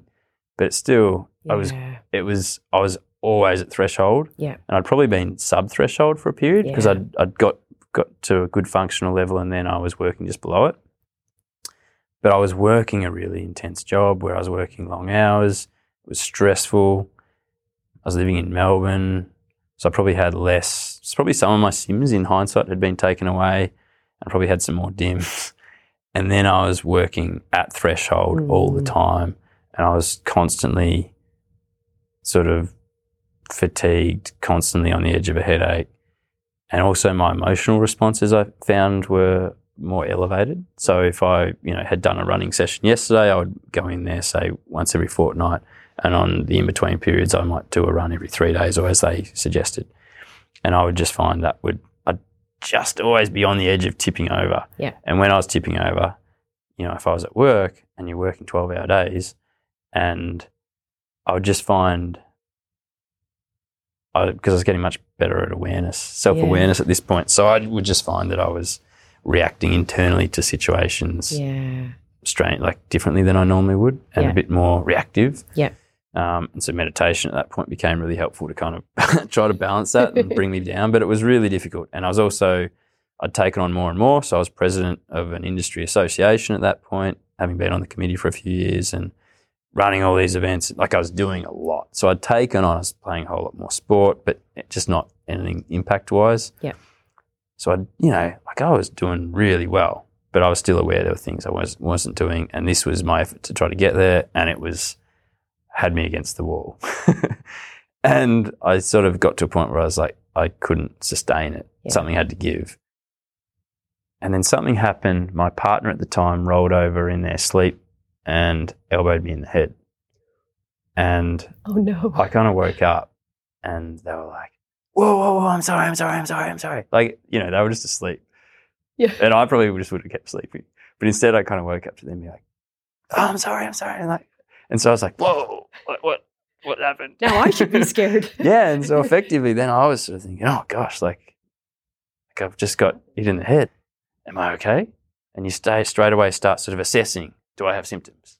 And I guess the context for that is I had noticed over the past few years that, you know, you would inevitably get knocks. So you would get out of the car. You might knock, absent-mindedly knock your head as you get out of the car. And because I was so, I'd had so many recurrent issues of getting minor knocks and then getting symptom exacerbation because I was probably working near threshold. I was very sensitive to that. Um, my awareness of that was probably oversensitized. And if I ever did bump my head or someone bumped me roughly, I would be sort of then looking for, am I with it? Do I have a headache? Am I, Do So- I feel tired? Yeah, Um, is that cognitive co- impairment coming in? exactly. and so as soon as you start doing that, like you're going to find something. And so I started doing that in the middle of the night. Anyway, went to bed, woke up the next day, train wreck. oh no. and it was rough. And so probably I feel like I was clawing my way back for the Yeah. next two months, trying to survive. And that was where coming back, the hand right in front of your face. Let's just get get up, get to work. Yeah. Like that became really important. had the last couple of events of my presidency, including where I needed to do this big speech, and I had last two weeks of this job, and then like all these. So it was just I just had to like get across so I could slump across the line. Thankfully, I could slump across the line. But anyway, did that, clawed my way back over a few months, got back to where I was kind of good to go again, and then happened again, and um, and same thing sort of happened, and but something in my mind kind of triggered and I remembered this conversation that I'd had with. So I mentioned I part of the team was a neuropsychologist, Mm. and so I something triggered this conversation I had with this neuropsychologist when I joined when I went to the Epworth, you know, Yeah. for the reassessment. Yeah. I'd kept it pretty short because I don't really know what a psychologist does or a neuropsychologist, but it sounds pretty serious and. It just makes me think of the word psychiatrist, which again sounds serious and makes you think of loony bins. So I sort of felt like both times when I had an interview mm. with the neuropsych, Mm. they were assessing me to see if I was crazy. And, uh, you know, like, so I was probably just trying to, well, I was trying to give mm. as normal as a response as I could and not say anything too crazy and try to get out of the room as quickly as possible. Yeah. Now, I didn't really, I've subsequently learned that's not what a psychologist or a neuropsychologist does. we can make these assumptions that we don't even realize we're making. yes. And so, anyway, when I'd had that initial quite short chat with the neuropsychologist, they'd mentioned something about how in a chronic state, which chronic really just means anything, what, beyond three months, things in all the neurons in your brain can become cross-wired. And I was familiar with this term because it was talked about in Norman Doidge's Mm. book. Um, but he just, I guess, something connected to make me realize that you could have a situation where, as you've got head knocks in my situation over a period of time that are then followed by symptom onset, you also have an emotional response to that because it's stressful and you've after having done that a couple of times you know what's coming and that's so that leads to fear and stress and anxiety about that and that over time that can get cross-wired into the mix and so then once it's cross-wired in if you have you know stress anxiety that's similar that can be the the thing that actually sets off the symptom onset, not the knock. And so that was, you know, he'd mentioned that, and I was like, wow, that's fascinating.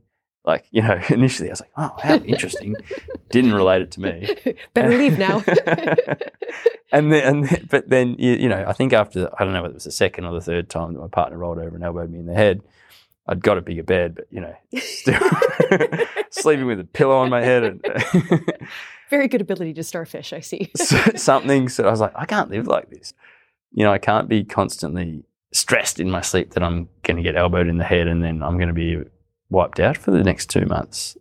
But something about one of them, I thought that was so light. Like, surely that couldn't have been enough to give me a concussion. Mm.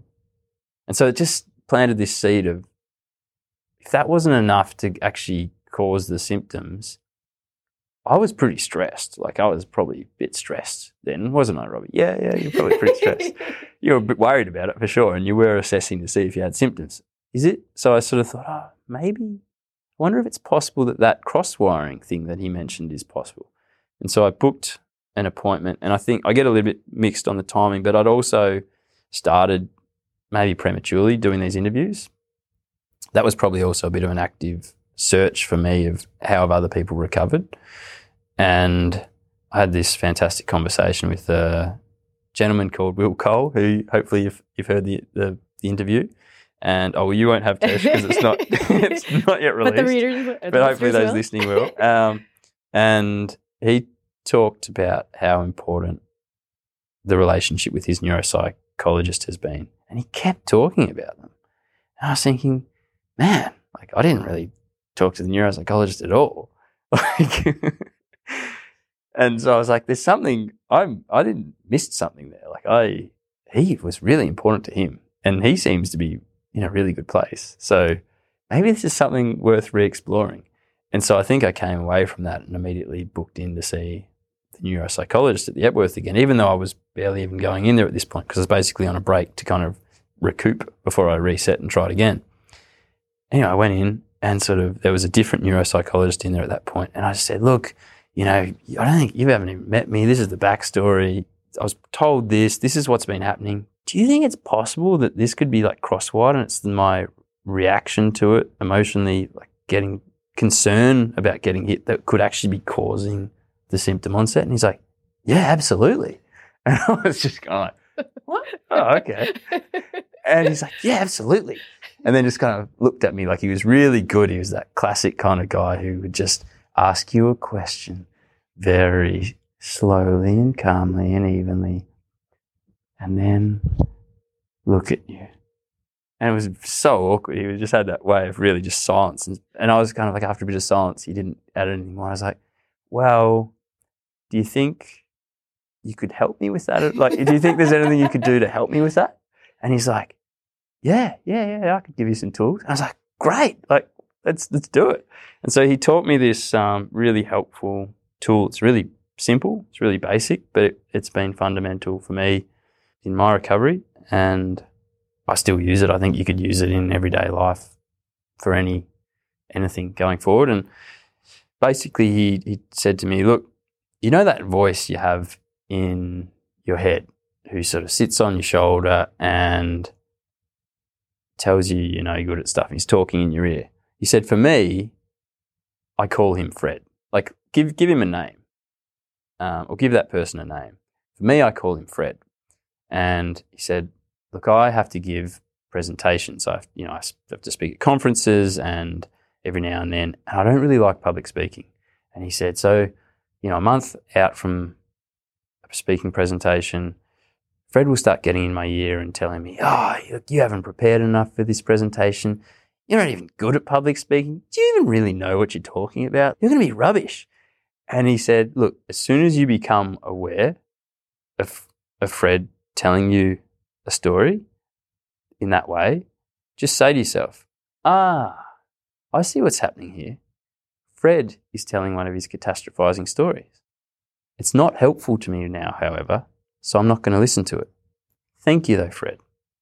And that was it. So he tells me that, and I was sort of like, yeah, that's that's it. but I liked it. So I sort of was mulling on it and thinking about it. And I liked the way that instead of just telling Fred to bugger off and to shut up, you're kind of acknowledging and appreciating and thanking Fred for his input because ultimately, Fred, this little voice on your shoulder is is got your best interests at heart and is trying to help you and trying to protect you. But I suppose it's just differentiating yourself from the voice and standing back from it and going, okay, yes, there is this internal dialogue and it's fearful, but it's not actually, doesn't mean it's correct. So I can stand apart from that. And I think giving it a name helps with that. But I can stand apart from that and assess whether or not it's helpful. And if it's not helpful, I'm not going to listen to it. And I'll thank you for your input, but I'm not going to listen to it. And so I sort of thought about this and I thought about what name to give to give uh, my voice. And um, in the end, I landed on Bertie. And so my name's Robbie or Robert. Anyway, so for whatever reason, I named it Bertie. And fortunately for me, I got two weeks later or a week later, it was very soon after, a very good opportunity to put this to practice. And that was, um, I was riding to work um, just along bike path. I was cruising along and I was loving it, wind flowing through my hair. And next minute, I was sailing through the air. And I think I'd hit a tree root.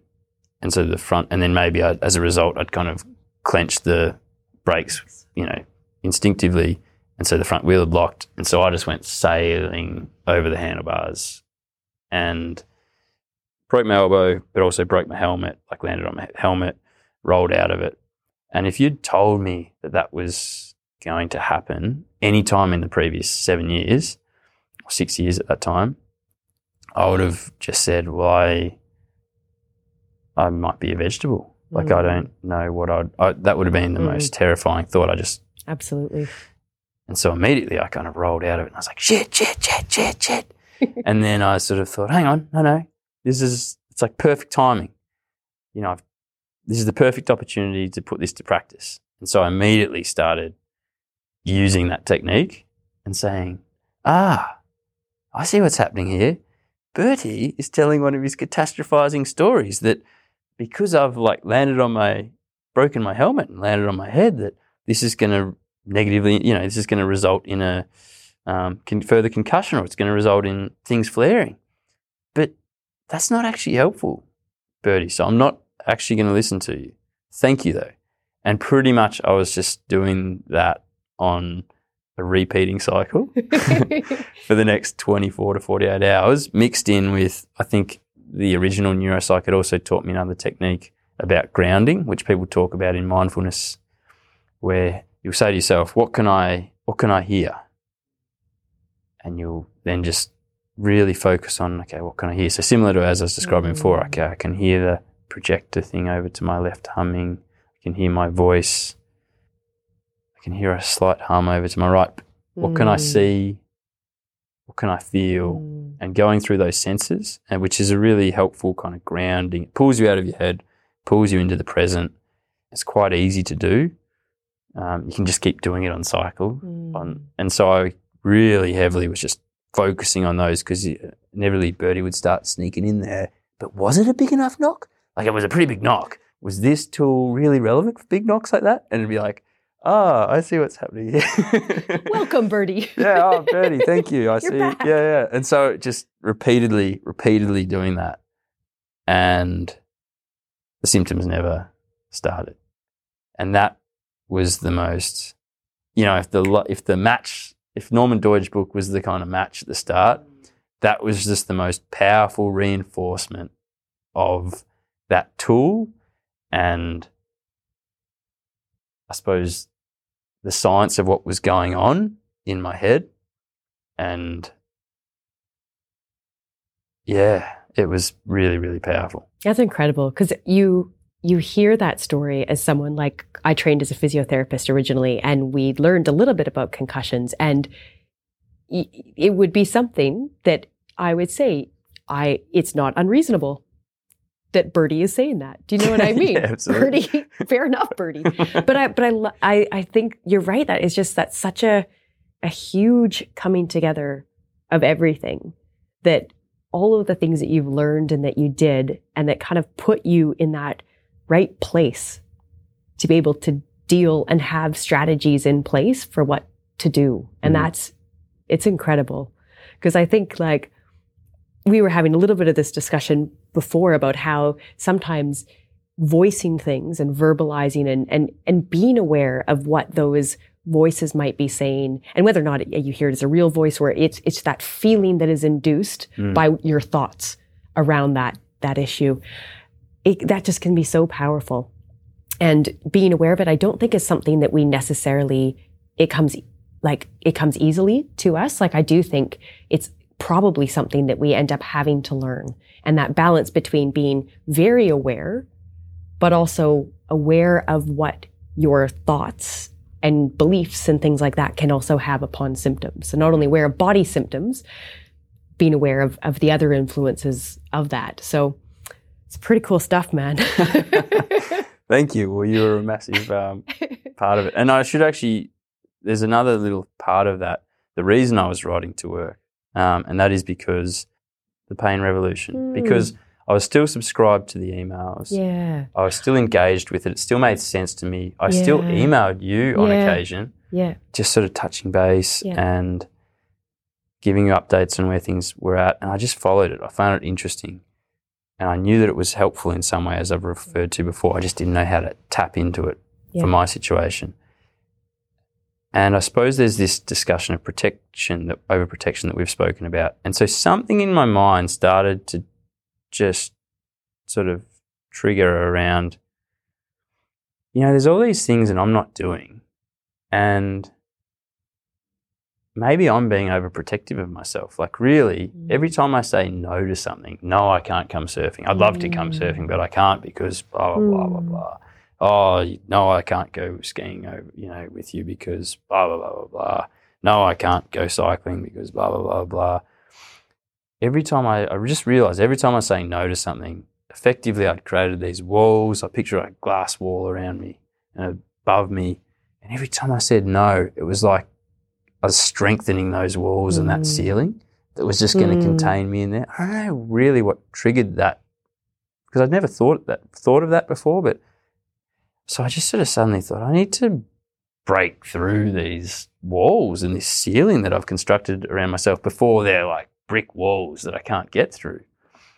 And so I'd obviously always been interested in the pain revolution and that ride from Melbourne to Adelaide. And, you know, subsequent years, it's been traveling through different areas and different regions, every time targeting a different area and Mm. stopping in different regional centres and spreading the good word of pain science. And and so I'd sort of been interested and thought, oh, I wonder, I wonder if one day I could do that. But it always seemed far off and fanciful. And I think my parents had pretty much banned me from riding riding a bike because it was far too dangerous. Risk reward wasn't there. You're on the road, you're exposed to people. Anyway, so there was something. I think there was maybe the call out for the next Yeah. pain rev, which was going to be through Eastern Victoria. And so that was just this again, this little thought that maybe this is exactly what I need to do. Like it is the risk reward. It just doesn't make any sense. Like if you looked at it logically, you'd be like, no, you don't there's far there's ways you can challenge yourself or something that don't expose you to this risk because if you've had multiple concussions you've taken seven years to get better and then you go what you're going to go riding on the road for 900 kilometers. for 900 k's and then you've got to train for that what do you think your chances of not getting how many people get knocked off a bike Yeah, you know a lot. Like what are your chances of, th- of that happening and not getting knocked off like it doesn't make any sense so again i didn't tell my parents I am seen. Well, and I've, it's, this comes from a position where I've been generally very, very. I've told them everything. Yeah. You know, they've been yeah. an incredibly support network. But I think that was also something about realizing I needed to stand on my own feet, and I needed to make decisions sometimes that might not necessarily have their support. If I deeply within myself Yeah. knew that they were the right decision. And so I did run it past a friend who is both a physio and understands pain science and knows my family and knows me very, very well so that I could truth test it and just make sure I wasn't getting carried away. Mm. And they were very supportive.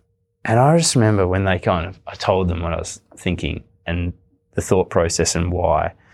And they just said, yes, absolutely. Like it was almost like with the, um, with the neuropsych, like, but they were much more enthusiastic.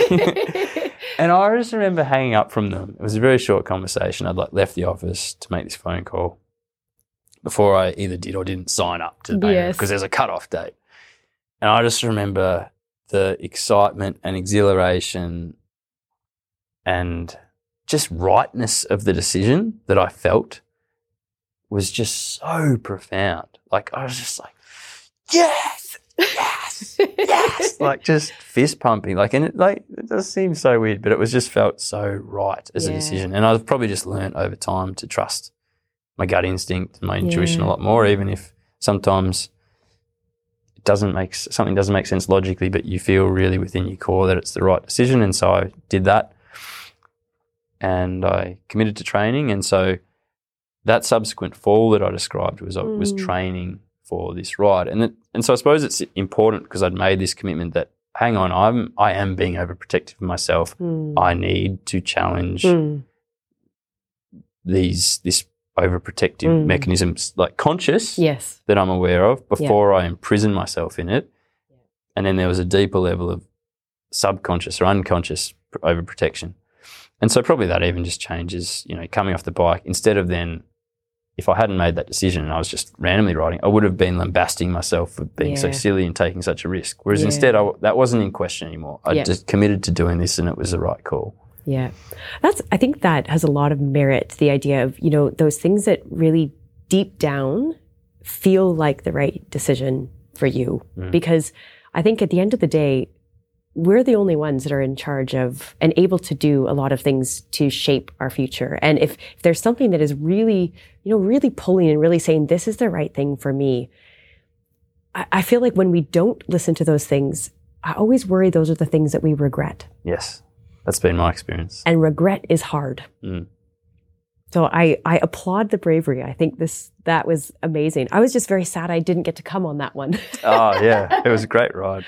Yeah. so what was your, what was the um I guess the your most favorite or uh, what was the best part of that ride while you were doing it? Um, so the ride itself was amazing. I trained on a road bike, Yeah. I guess, over the next six months, training up for that, which was very hard. yeah. Working at thresh, just below threshold again, yeah. different threshold, really interesting. but um, and then did the ride, and I Yeah. suppose by that point, I just had confidence in myself. I guess having made that decision to be, as you say, courageously sort of tackle it, and then also the learning having come off the bike and the reinforcement of Bertie and the story around Yeah. Bertie, I still used that. I would Yeah. sure I'd have situations where I would need to use that, but I had confidence in it. Mm. So I, I was sort of the ride just further reinforced my ability because probably Mm. previously I wouldn't have. That's quite an endurance activity. Like I would go out and training and do 175 k's and be on the bike for seven hours. Mm. Again, just even from a, I probably wouldn't have coped with that previously, just from a fatigue perspective. Whereas I didn't have any queries around that, and my body just responded well. It's and so the ride was great, loved it, but the biggest thing for me was I would just try to go to every session I could get to. Mm. So every day we would ride somewhere, and then that year there was, I think, the year that you did it, all of you were riding, and then you were presenting, and obviously over the years. You, there was the realization that that was maybe a bit much, and you They had an educational team come on. yeah, and so it, it got split out, and so there was an education team doing the the bulk of the presenting, Mm. and so the riders weren't coming in really fatigued, and so we couldn't always go to the sessions because sometimes just because where we were going they were earlier in the day, but these were sessions where again there was a public session and then a health professional session in each town we visited. So every time we got in in time for those, I would go, Mm. and I just found it really reinforcing of all those Mm. messages because every day you were hearing the same messages, but they were from different people who were presenting them. Mm. And even though 80% of the slides are the same, they would do it in their own way Yeah. and they would do it with their own spin and emphasizing things, telling their own stories. And so every day I would get something new from it, or it would make sense. A new light bulb would go off, or it would reinforce something that needed to be reinforced. And the magic was just there every day. And you would hear you know, you could see the impact it was having on people within the mm. community. So that for me was that was the absolute magic of it. Yeah, cool. When we've been talking about this overprotective overprotection Yeah. and Bertie, I actually do recognize now that, and I've got to be careful in how I word this, but my family did become a, a second version of Bertie with the same positive intent and 100% wanting the best for you. But I did also get messaging from them not to do things and, to, you know, just, you know, because they were concerned about me, they'd seen me in a horrendous state Mm-hmm. over many years, over and over and over again. As I say, because probably when I did, they saw me all sort of all out. Um, but as a result, it just I needed to be aware of that, and that was part of Mm. making my own decisions and not telling them everything in the end, because I had to be again stand back from it and go, hang on, is this messaging I'm getting helpful for me and my recovery? If it is, good, but I need to be able to stand separate from it and assess that and acknowledge and thank it, but make my own decision about whether I act on it. And this is that's so interesting that you say that because I it to me mirrors some of the principles that we look into of things like self-regulated learning where what it is it's assessing that evidence or that information that's coming in and saying how useful is this for for me right now how well does this match with the other things that I that I know or that I have have accrued what's the source hmm. of this information how much do I do I trust it in this case Which is where it's really tricky with family because Exactly. 99.9% of the time trust them 100%. they're spot yeah. on. Yeah, exactly. So I think, but I think that the fact that there is that process going on is amazing because that's exactly, I think, where we would want the goal to be in terms of taking in any new information. Because I think that's probably one of the biggest challenges, just speaking very generally, is all the information that comes out on things like Facebook and or even just anywhere on the internet, ask Dr. Google, that can be can take you down hard paths, particularly in, in certain chronic conditions. So I think that point is really, really important of yeah, sussing out and, and, and thinking, is this important and relevant to me? So that's really good. Amazing. And I just will tack on to that, that to my family. um, yeah, look, your support and um, kindness and generosity through the whole journey has been uh, absolutely sensational and um, life affirming. So thank you very much. Mm. Big Sims. Yeah, big sim. Is there anything else that we've missed that you wanted to add? uh, trust your gut and um, as you talked about and really just be curious and be kind to yourself and to those around you and try to be patient. I know that's really difficult. And get good people around you and, and keep um, keep on going. Yeah, it's interesting from the our side of the, the the pain pain science side of things. One of the things that we do often identify is that not every you know therapist or health professional that you work with is a fit for you, mm-hmm. and that's okay. And if something doesn't seem to be you know working well, it's also okay to switch and Yeah. get another one that you can identify with a little bit more because I think there's lots of different ways to go about this and just even the way that some people approach it might not work as as well for you. And there's no there's no bad feelings. There's nothing about that. You you're on your journey and you want to find the people that are your your you know Your strength your people your coaches. Absolutely. So i would say be brave trust your gut and continue to challenge yourself and keep trying to get better. But having said that oh it's a really tricky one if you listen to Wills, you can understand more about that around not trying to sort of not comparing yourself to the past, but rather where you are thinking now. about what you might be able to do in the future. And I think that's quite important too. I think I was, that was another learning I got from Will, was I was constantly sort of comparing myself with mm. rose colored glasses to what I was like before. And really, you know, the rose colored glasses portrayal I was putting on myself before meant that you were never tired and you never had a bad day, That's you never had a headache, and it's just unrealistic. Yeah. And so it's helpful to realize that and stop comparing yourself and go, well, I'm here. What might be possible? Could I walk for 10 minutes? yeah. I like that reframing. That's sort of pretty much all I've got. But Cool. what, any other observations or um, additions that you think Mm. that you've got or that you think are worth adding? When did you have the moment where you realized that the book that you were carrying that you thought was going to help was in English? Oh. Do you remember when that was? No, I don't think it was necessarily a, It was like a a transition bulb over time. moment. I think it was more when I look back. yeah. you know, And then I, I remember look thinking about that when I met you all. yeah. Um, probably doing the pain revolution myself. Yeah. You know, at the end of that journey was sort of the fruition of that. But I probably already. I don't know if the, it wasn't a sort of light bulb thing, but probably even doing that week, you know, I'd obviously had a significant learning leading into it Yeah. during the training phase.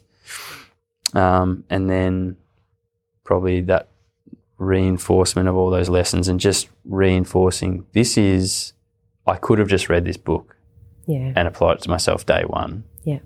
I probably got that over that week or over that, you know, six months from signing up to Yeah. completing the ride. Yeah. And so if you had to say, so if, if there's people listening that have post concussion syndrome, what would be, you know, the one most important thing or five most important things? I don't know how many. What but what would be the key thing that you would really want them to take away? Uh, it is tricky.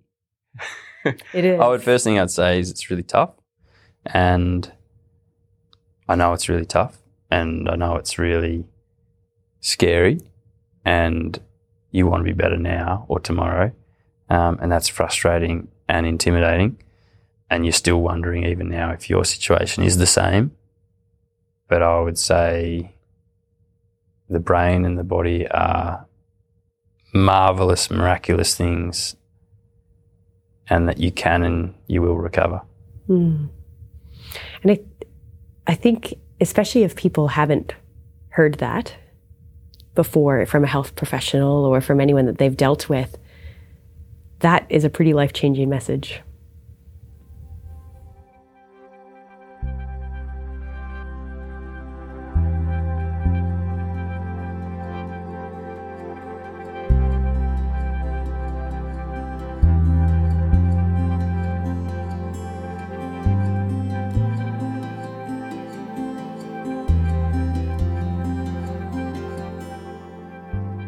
Hey guys, it's Robbie again.